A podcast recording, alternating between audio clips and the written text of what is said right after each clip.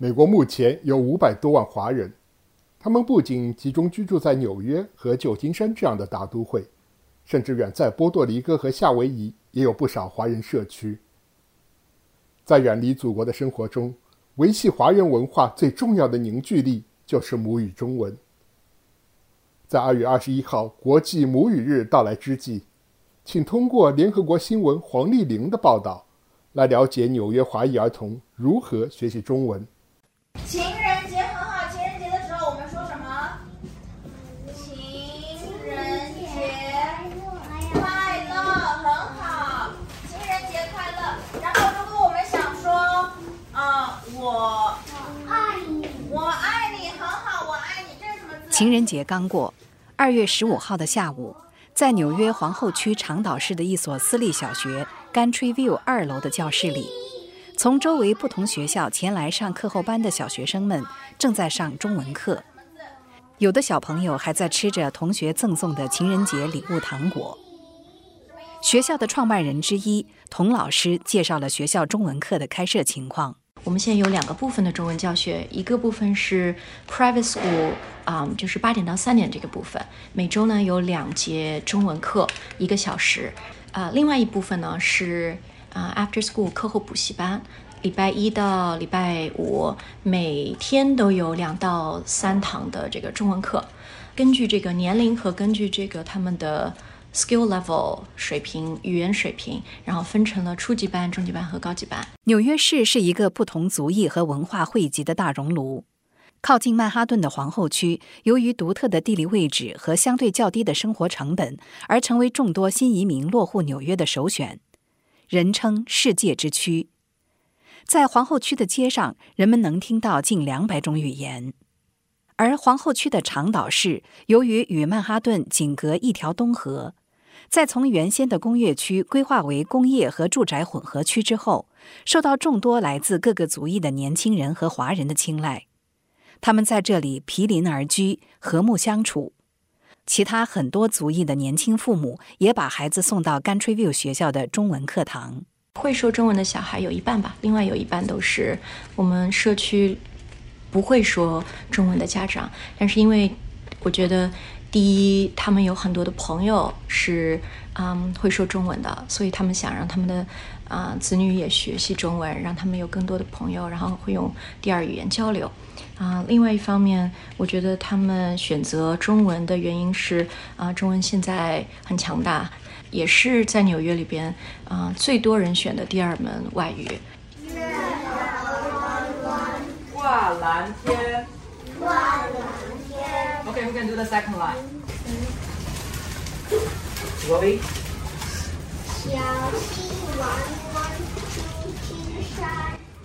在课后班里，庞老师正在教小朋友们拼音。学拼音容不容易跟学英文混起来？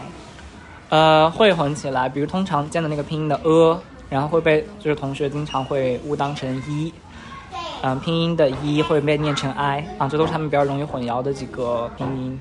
但是就是每节课多去复盘一下，还是可以就是纠正他们的一些发音错误的。教在纽约、在美国的小朋友学中文难不难？其实不难，就是对于孩子来说，他们的这个吸收是很快的，然后他们的这个呃 critical 就是 language 的 critical period 还没有过，所以他们还是能学的，呃，这个吸收的还是很快的啊，不会影响到他们两个语言之间的共同的输入。喜不喜欢做这样的教学？啊，我是很喜欢的，因为孩子们的反馈就是让我觉得付出很值得，因为他们每次学到的内容，每每过一个节日，然后他们能说出，比如新年好、新年快乐，然后圣诞节快乐、感恩节快乐这样的话，然后端午节快乐，就就听起来心里暖暖的，觉得还是自己有帮助他们获得一些文化上面的一些呃知识。雪，哦不对，雪，对，雪什么意思？对，我，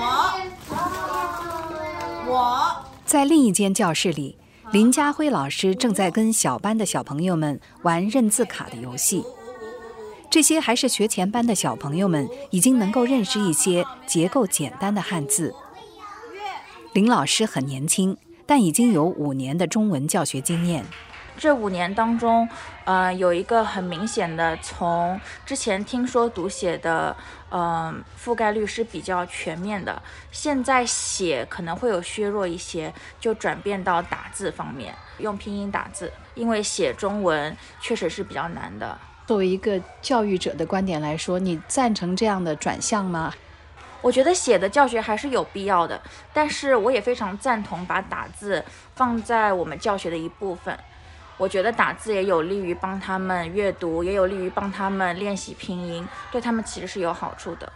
林老师表示，现在美国很缺乏中文教师，特别是在拥有六十多万华裔的纽约市。在纽约，中文已经是普遍选择的第二语言，甚至超过了西班牙语。我觉得大家都意识到中文是一个非常有竞争力的语言，都想让小朋友从从小开始学习这门语言。而且因为英文它是表音文字，然后中文是表意文字，同时从小学这两种语言都非常有利于左右脑的开发。生活在美国的华裔儿童耳濡目染的语言环境是英文。尤其是在学校获取的所有知识，基本上都是通过英文来接收的。在父母的引导下，华裔儿童大都会坚持学习中文。那么他们是怎么想的呢？这名十岁女孩的中文昵称叫小土豆。你的母语是什么？英文和中文。为什么你有两个母语呢？因为我的妈妈和爸爸。长大和生在嗯中国，我长大和生在美国。你觉得学中文有趣吗？没有很多趣。我的妈妈就给我 like boring poems。的确，由于学习资料来源的缺乏。许多华裔家庭和学校所使用的中文书籍比较枯燥，被家长视为至宝的中文诗歌，通常很难为初学中文的小朋友所理解。王小宁是中国萌芽网的创办人，这是一家位于长岛市的专门经销中国文化产品和教学书籍的网店。说你用了这种教材，这孩子就最后就是恨中文，最后的结果就是恨中文啊。知道我儿子就是这样嘛，最后就恨的，因为就就恨我为什么要让他学中文啊？非常的枯燥，而且跟这儿的生活一点没有关系，而且讲的这些内容啊，就是这种不光是内容，而且这个这个教学方法就一点没有生动啊，生动活泼。你看这里在这里学校不是只是一个死记硬背，要有各种游戏啊，用各种这种玩的方式、玩的方式来来来，不仅学语言了，学其他知知识都有啊。现在国内当然还还有那个香港、新加坡哈，就是呃台湾，它它它各个方面都在改进，它当然就是所以这样的教科书越来越呃呃朝着这个方向走吧。中国萌芽网宽敞的库房内存放了大量学习中文的书籍和其他书籍，所有的书都经过了王小宁认真的遴选。对他而言，开设这个网店不仅是在经商。同时，也是在服务他所生活的这个独特的社区。我觉得应该是二零零六年吧，二零零七年开始对中文的呃一一种学中文的热呢，是因为当时 AP Chinese，嗯，introduced AP Chinese，所以呢就一下中文就要从小就开始学，高中都要有 A 呃 A 都要上 AP 课的。如果你上了这些课了以后，你大学的这基础课就可能很多学校就认可你这个 AP 课，他就不用再去上这些基础课了。如果你上大学一年级的时候，那当然最近几年中美关系从政治角度来讲就不是很好，那各个地方都在减资金，一减了资金，那他的学校学校因为学外语不是他最重要的，外语就肯定被砍了嘛。那砍，那你就中文也就一。资金少了，那买书的人也少啊。作为一个曾经每个周末孜孜不倦地送孩子上中文课的母亲，王小宁深刻地体会到，华裔社区的全日制学校中开设的中文课程仍然不足，图书馆中的中文书籍也不能满足需求。如果尤其你这个群体，你这附近的中国人比较多的话，你你因为你只要家长到学校去要求，就是你有一定的群群体来要求上这门课。学校就必须要考虑的，咱们中国人的这种中国的传统观念嘛，就说什么都不要说，不要不要问哈，多一事不如少一事，所以呢，就谁也不去去争取。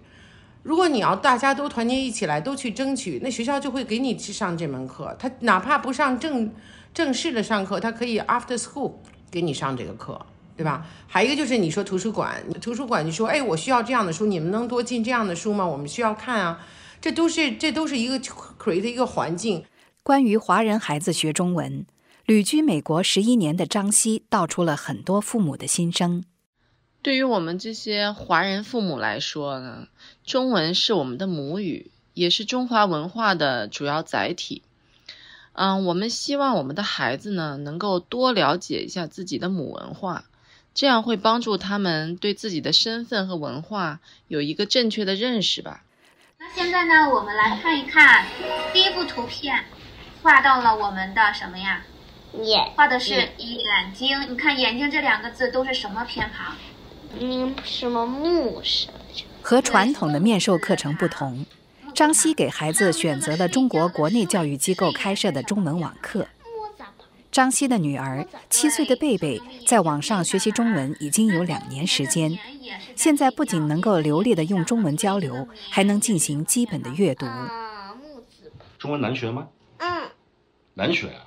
对啊，有时候写字我是有时候我写的不好看，或者我不会写那个字。那么你喜欢学中文吗？喜欢。你为什么学中文啊？因为我妈妈逼我学，而且我很喜欢你这什么课？你这回答的什么？而且我特别喜欢那个老师，我特别喜欢中文的老师。在网上学的话，你觉得跟在学校学有什么不一样吗？在网上学。就是我和老师单独，然后我只能看到老师的头，而且而且只有我们俩说话。我给他说个秘密，也没有其他人可以听到啊，因为也没有特别多的学生啊。你都学会了哪些中文呢？比如说，你会不会古诗啊？会。你能给我们背一首古诗吗？好嘞。那你这叫什么名字呢？这首古诗叫什么名字？乌衣巷。朱雀桥边野草花，乌衣巷口夕阳斜。旧时王谢堂前燕，飞入寻常百姓家。我是黄丽玲，从联合国纽约总部为您报道。